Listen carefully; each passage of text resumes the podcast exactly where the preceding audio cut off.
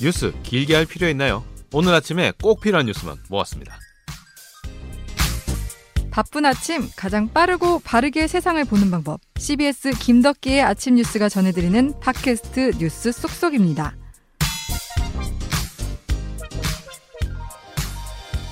네, 꼭 필요한 뉴스만 쏙 뽑아서 속도감 있게 전달해드리고 있습니다. 김덕기 아침 뉴스 팟캐스트 뉴스 쏙쏙 한 주간 이슈를 좀 더 심도 깊게 살펴보는 휴일판 시작하겠습니다. 예.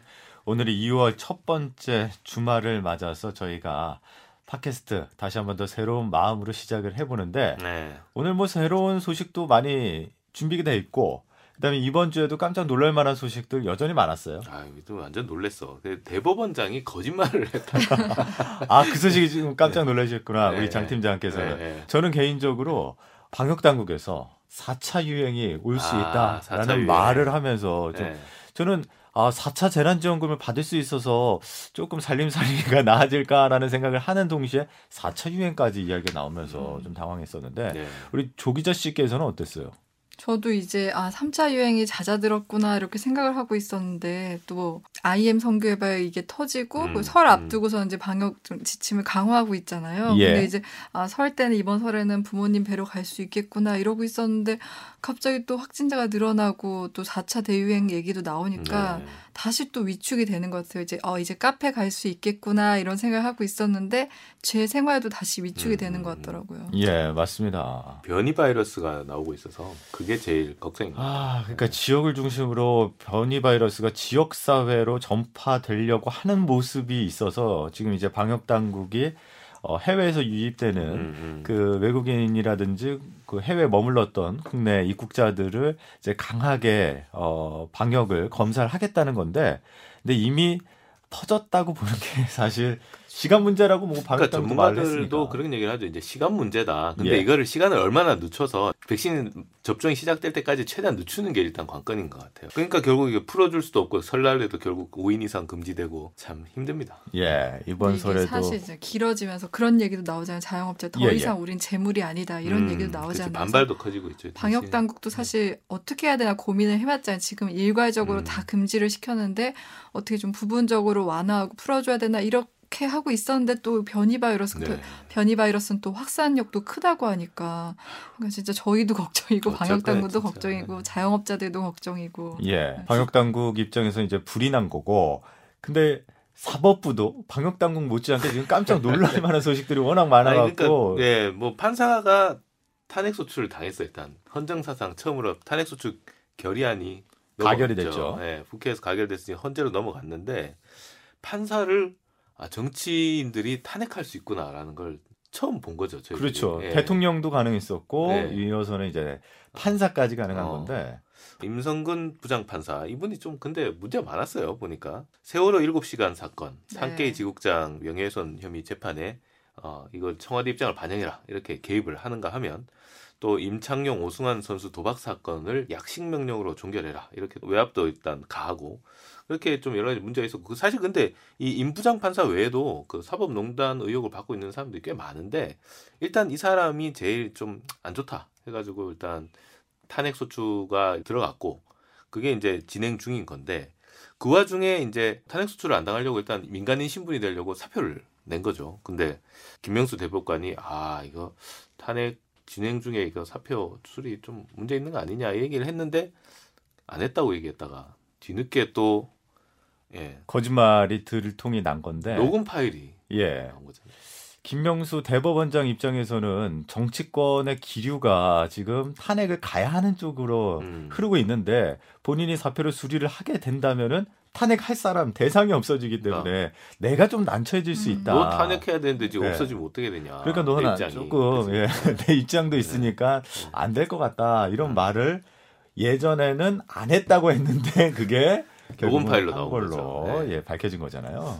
근데 이게 조금 안타까운 게, 그러니까 그 임성근 부장판사가 잘못은 한 거자 어쨌든 사법농단이라는 건 사법부가 그럼요. 지켜야 할 선을 엄연히 넘긴 거고 앞서 판 재판에서도 위헌적인 요소가 있다고 분명히 얘기가 나온 건데 예. 사실 이거를 피하려고 뭐 사표를 내고 저는 그 사표를 수리하지 않는 건 맞다고 생각해요. 근데 음. 이제 그 과정에서 한 말이 문제가 되는 거죠. 그 말을 하면서 정치권에서 이걸 어떻게 음, 음. 보겠느냐. 그러니까 그 사실 그 명분 말고 너가 잘못을 했으니 어, 벌을 받아야 된다든가 아니면 이게 우리 사회에 좀 모범적인 사례가 돼야 된다든가 음. 뭐 이런 식의 주장이었다면 모르겠는데 정치권에서 어떻게 맞아요. 보겠느냐 이렇게 말을 하니까 그 명분이 떨어지는 것 같아요. 음. 네. 네. 그러니까 이번 사안에서 가장 본질적인 문제는 다시 한 번 더 말씀드리지만 그 삼권 분립에 있습니다. 입법부, 그렇죠. 사법부, 행정부가 철저하게 독립기구로 각자의 역할을 해야 되는데 어, 탄핵 소추안도 그렇고요. 그 다음에 이번 그 대법원장의 정치권 눈치 보기 논란도 그렇고 어쨌든 입법부에 사법부가 입법부의 눈치를 볼 수밖에 없는 상황이 만들어졌다는 거잖아요. 그렇죠. 거대 여당. 거대 여당이 지금 홍남기 부총리 불러다가 막 질책하고 그죠. 이제는 사법부도 이제 판사도 탄핵할 수 있고 대법원장조차도 이제 눈치를 봐야 되는 대단히 거대한 권력을 지금 갖고 있다는 거가 일단 보이는데 과연 이 정치 권력들을 얼마나 잘 활용할 수 있을까 이걸 잘 지켜봐야겠다 어, 그런 생각이 들었어요. 뭐 4월에 또 선거가 있으니까 음. 국민들이 잘 현명한 판단을 내릴 거라 생각을 하고요. 근데 우리가 오늘 집중적으로 이야기를 나눠볼 게 집 문제입니다. 부동산. 예. 이제 집좀좀 나오나 이제 어, 정부가 83만 채라고 얘기를 했는데 사실 이게 말이 83만 채지 4인 가족으로 생각하면 80만 채의 4인 가족이 들어간다 생각하면 320만 명짜리 주택 공급 방안이에요, 사실. 네. 근데 저는 이걸 보고서는 어, 그러니까 어 되게 환영한다. 공급이 많아지면 우리도 이제 집 가질 기회가 늘어나는 음. 거 하니까 근데 사실 지금 인구가 줄고 있다고 하잖아요. 나중에 이거 어떻게 되는 거지? 좀 이런 걱정도 되더라고요. 그렇죠. 공실 문제라든지. 그러니까 예. 좀 자세하게 좀 이거 알아봐야 될 것 같아요. 이걸 어떻게 공급을 이렇게 이만큼 하겠다는 건지, 그 다음에 정말로 공급할 수 있는가? 어, 그러면 우리가 좀 집값 걱정 좀 덜해도 되는가? 이런 거 좀 알아봐야 되는데 우리 국토부 출입하는 우리 김명지 기자 준비돼 있습니다. 안녕하세요. 안녕하세요. 네, 안녕하세요. 예. 그 이번 주에 83만 채 그러니까 압도적인 뭐 파격적인 쇼크 공급 쇼크. 예. 아, 이런 단어들이 쭉 나왔었는데 취재하시면서 좀 깜짝 놀라셨어요? 아니면 예상 좀? 받았습니까? 공급 네. 이 정도 양을. 네. 사실 이게 처음에 규모를 추산하는 기사가 나오기 시작했을 때는 많으면 30만 호 여기서부터 시작했던 아. 것 같거든요. 근데 그러다가 30만 호도 50만 많아, 호가. 되고, 그렇죠, 네. 그렇죠. 사실 그러다가 50만 호로 늘어났다가 대책 발표한 2, 3일 전부터 80만 호론이 이제 나오기 시작했는데 어. 그래서 당일날 80만 원 했을 때 막 충격적인 건 아니었지만 그래도 실제 80만 원 이상이 언급이 된다는 아, 거는 어쨌든 놀라운 일이었죠. 진짜 80만 원 나왔네 이런 거죠. 그쵸. 그러니까. 예. 예. 아니 뭐 구체적인 이야기를 하기 전에 우리 김명지 기자 입장에서 가장 긍정적인 면 하나를 꼽자면 뭐를 들을 수 있을까요? 어, 이번 대책에서 가장 긍정적인 부분이라고 하면 어, 시장의 공급 시그널을 강하게 준 건데 음. 규제 완화를 동반한 공급 시그널이거든요. 이게 예. 음, 그래가지고 공공이 직접 시행하는 정비 사업의 하나긴 했지만 그래도 요 공공시 직접 시행 재개발 재건축에 여러 가지 전향적인 요소들이 반영이 됐어요. 재건축 초과 이익을 환수를 배제한다. 예. 혜택이 많다 이런 거네. 그렇죠. 실거주 재건 그 조합원으로서 분양권을 받기 위한 실거주 요건도 배제한다. 그러니까 음. 정부 계획대로 같이 간다면은 내가 너희들에게 인센티브를 확실하게 주겠다 이런 거잖아요. 그렇죠. 그리고 이 재초안이나 재건축 실거주 의무 실거주 의무 음, 기간 이게 이번 정부에서 되게 대표적으로 내세운 규, 규제 중에 하나였거든요. 네, 예. 민간에서도 반발이 굉장히 많았던 음, 그래서 사업 진행의 발목을 잡는 그런 음. 역할을 하는 요소들이었는데 이거를 아주 뭐 제한적이긴 하지만 공공이 시- 시행하면은 어 이것도 빼준다. 어, 빼준다 이런 식으로 어. 했던 게 굉장히 시 어떻게 보면은 좀 시장 수요에 부응하려는 음. 정부 입장 선회를 볼 수 있는 예. 부분이죠. 그럼 긍정적이었고 그럼 반대로 이번 대책 가장 아쉬운 점이 있다면 뭐가 있을까요? 뭐 뉴스를 보시는 분들도 많이 공감을 하고 계시겠지만 어디에 그렇지. 어. 구체성이 어. 조금 어디에 짓는 거예요 도대체? 네. 서울에서 32만 호 음. 가량이 예정이 돼 있는데 이 서울 안에 있는 지금 뉴타운 비롯해서 정비가 제대로 안 돼가지고 노후 단지로 남아 있는 곳이 한 222곳 정도가 되거든요. 예. 근데 음. 이곳들 가운데서 좀 국토부랑 좀 진전된 대화를 나눈 곳은 없어 보여요. 사실 이 음, 공공 정비 아직까지. 사업이라든가 뭐 예, 그런 것들에 대해서 그리고 신규 택지도 마찬가지 문제인 게 지금 지자체와 협의를 하고 음. 있다고 하지만 하나도 아직은 결정은 못한 거잖아요. 그래서 설 예. 연휴 전에 공급을 빨리 발표하겠다 이런 거에 조금 밀려서 한 감이 없지 않다는 그렇죠. 생각이 그러니까 듭니다. 결국은 이게 국토부 뇌피셜이야 한마디로. 어. 아 우리가 생각해보고 아 이만큼의 이 하려고 하는 애들이 이만큼 있는데 이 중에서 좀 빨리 진행할 수 있는 거를 보수적으로 좀 잡아보니까 한 요 정도 되겠다. 뭐 이런 정도의 일단 생각인데. 그래서 아니, 저는 충격적인 네. 것 중에 하나가 2025년까지 목표량을 다 달성하겠다는 거잖아요. 이제 2025년까지 목표라고 해놨는데 네. 이 2025년이라는 게 부지예요. 그러니까 음. 요 지구를 다 그렇게 아, 정하고서 정식적으로 입주가 된다는 게 아니라 네. 예, 부지를 완료를 하겠다. 그럼 2025년 입주는 반까지. 조금 더 뒤에 할 수도 있는 거잖아요. 입주는 기간이 상당히 다 각각이 다른 게 그렇죠. 빠른 거는 1, 2년 후부터 가능해요. 음. 소규모 정비 사업 같은 거는. 근데 좀 규모가 크거나 이런 택지나 뭐 이런 음. 것들은 2025년 이후로도 또 너- 넘어갈 수가 있는 그러니까 거죠. 너무 뭉뚱그려 놨어 계획들을 세부적으로 안 해놓고. 이거 좀 헷갈리는 부분이 네. 있는데 걱정인 게 어쨌든 짧은 시간 안에 뭐를 화다닥 하기 위해서는 부작용이 분명히 있잖아요. 그럼요. 그 대표적인 게 재건축 재개발로 가면은 큰 단지들이 만약에 재건축 재개발이 된다면은 그 일시적으로 그 지역 일대가 전세난이 아, 그렇죠. 일 수도 있고 네, 네, 예. 철거를 해야 되니까. 그 주변이 또 네. 예, 해당 아파트는 아니지만 그 주변 아파트들의 값이 오를 수도 있고 이런 음. 부작용이 분명히 있는 거잖아요. 맞아요.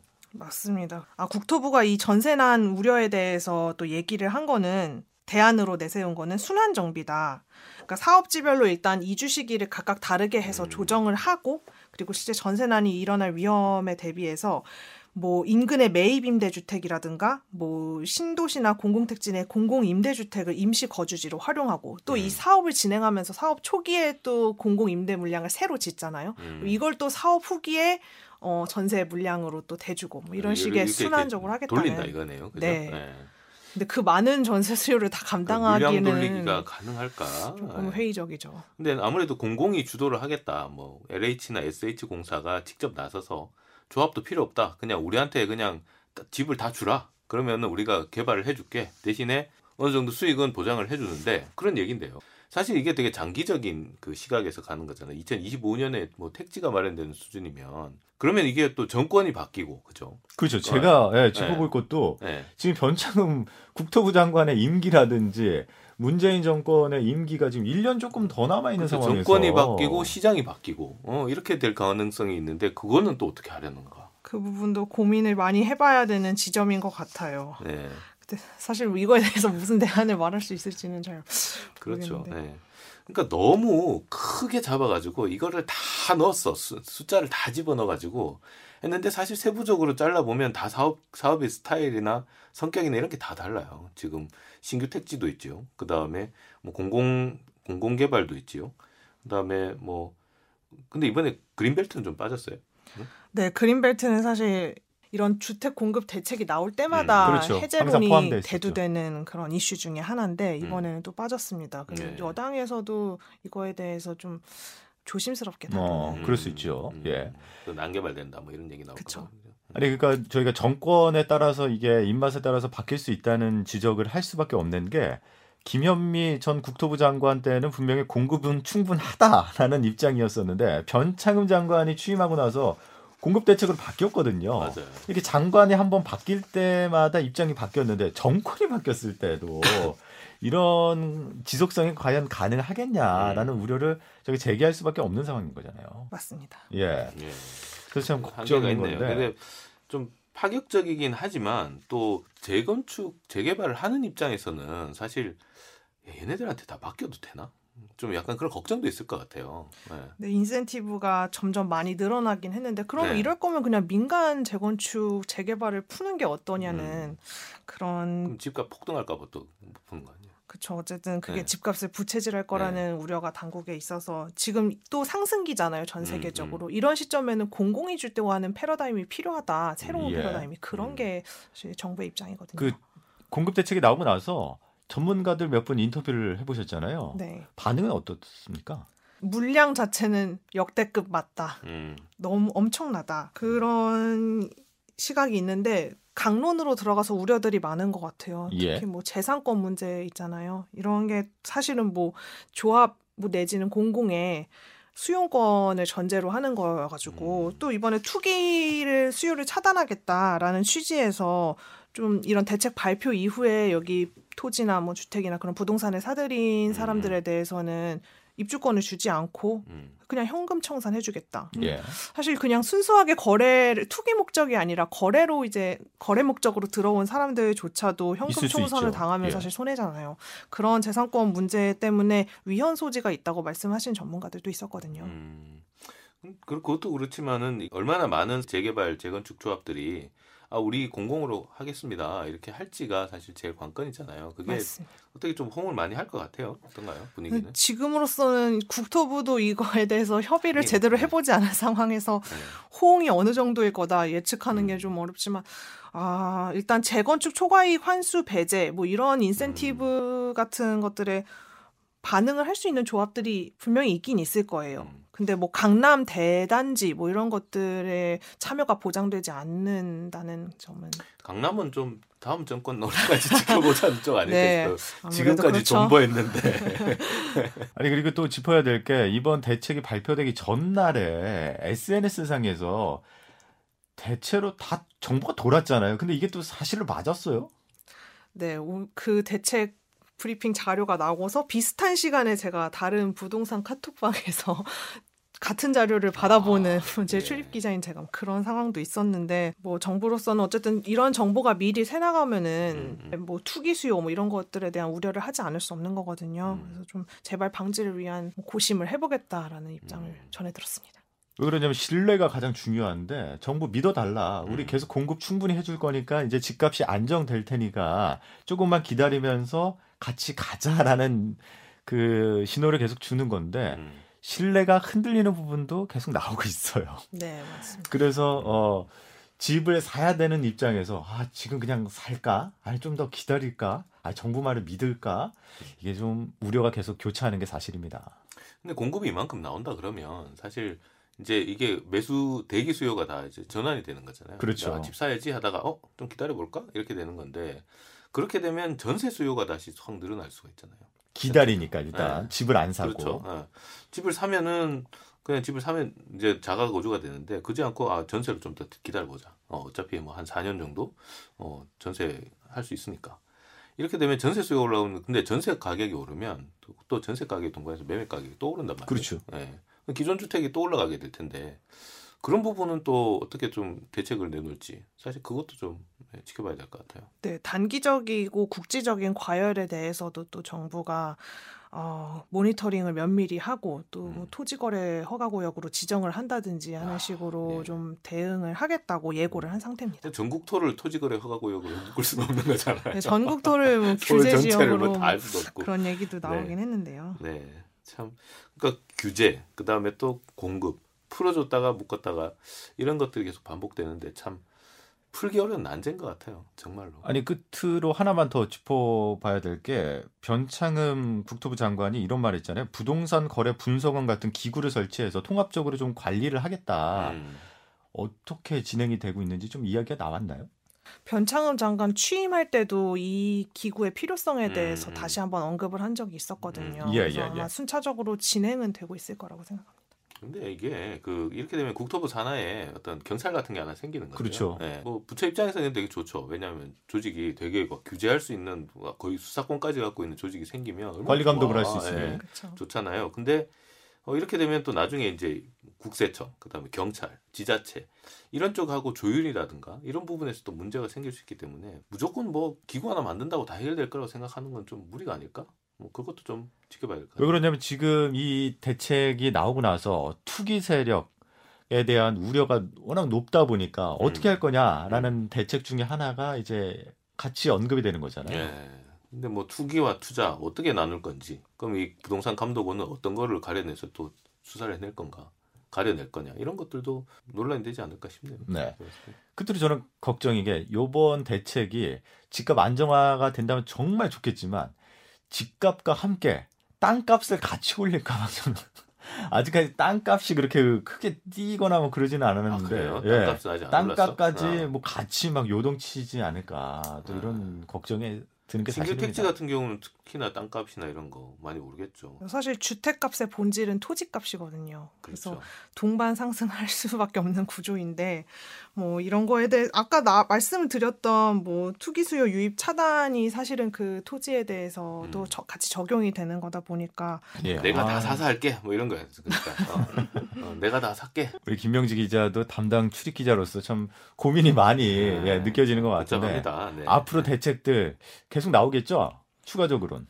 어 일단 신규 택지 후보지 그러니까 음. 신규 택지가 될 만한 곳들이 올 상반기 내로 한 두세 차례 나눠서 순차적으로 어, 발표가 좀될 거고. 거론되는 땅이 있어요?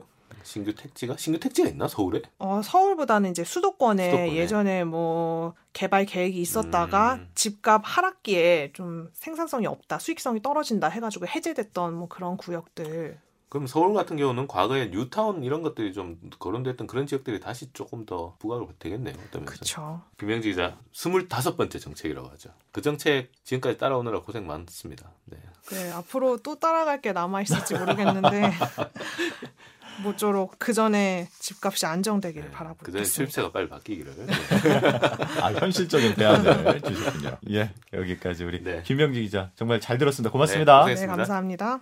네, 김명지 기자와 함께 부동산 대책 이것저것 좀 알아봤는데요. 뭐 어떻게 감이 좀 안 잡히는 것 같지 않나요? 그러니까 그러니까 뭐 지금 현실이 어. 집을 갖고 있어도 우울하고 집이 음. 없어도 우울한 상황에서 이런 대책들이 좀 우리 서민들한테 희망을 줄 수 있는 기대를 음. 하면서 내일을 꿈꿀 수 있는 그런 대안 정책이 돼야 될 것 같은데 뭐 아직까지는 모르겠습니다. 왜냐면 구체화된 게 없으니까. 아니 그러니까 일단 기본적으로 희망을 주고 기대를 주려면 좀 구체적인 사진을 내놔야 돼요. 그래서 아 한 몇 년 뒤면은 내가 집을 좀 싸게 살 수 있겠구나. 맞아요. 사실 이거를 정확하게 그림을 줘야 되는데 이건 뭐 대책이 나와서 엄청 많이 나온 것 같긴 한데 그러니까요. 예, 구체적으로는 또- 손에 잡히는 게 예. 없죠. 그러니까 정부에서는 이게 가격이 안정될 거다, 공급이 충분할 거라는 신호를 줄 거라고 얘기를 했는데 음, 이제 제가 정책을 보는 입장에서는 더 혼란스러운 거예요. 지금 집 사야 돼. 그래서 어, 지금 그- 사야 네. 돼? 좀 기다려야 돼? 음, 오히려 더 혼란스러운 것 같아서 음. 아까 말씀하신 대로 지역이라도 아니면 어느 어떤 그 역세권 고민이라는 게 이런 게 어떤 모습으로 실현되는 건지라도 좀 그림이라도 그려지면은 맞아요. 아 그러면 좀 기다릴까라는 생각을 할 텐데 지금은 좀 더 혼란스러운 것 같아요. 음, 그러니까 아, 좀 지켜보자 이렇게 되겠는데요. 지켜보는 동안 집값 또 오르면 어떡할 거야, 그러니까요. 진짜. 네. 아, 걱정입니다. 예, 예. 네. 그래서 좀 정부에서 대책을 좀 더 구체화해서 내놓을 수 있기를 어, 기대를 해보면서 이제 뭐 곧 있으면 설명절인데 다음 주가 설 네. 연휴에 아, 이제 그러네요. 예, 네. 접어들게 되는 건데 뭐 우리는 계속 뭐 방송해야지 뭐. 그렇죠. 예, 평일에도 예, 설 연휴 빨간 날이지만 저희는 뉴스를 위해서도 그렇죠. 생방송으로 네, 여러분께 인사드리도록 하겠습니다. 뉴스는 이제 계속 되지만 저희 그 뉴스 쏙쏙은 한 주 휴 일판 그 얘기 한 하고 주 싶었구나. 네, 쉬어야 되지 않을까. 휴일파는 한번 쉬고 가죠. 예, 네, 알겠습니다. 휴일파는 쉬고 가고. 예. 네. 설 연휴에도 쉬지 않고 계속 가는 뉴스 쏙쏙 김덕기 아침 뉴스 계속 응원해 주시고요. 다음 주에 또 새롭게 뉴스를 꽉 채워서 돌아오겠습니다. 그러면 자, 애청자 여러분 다음 주에 만나요.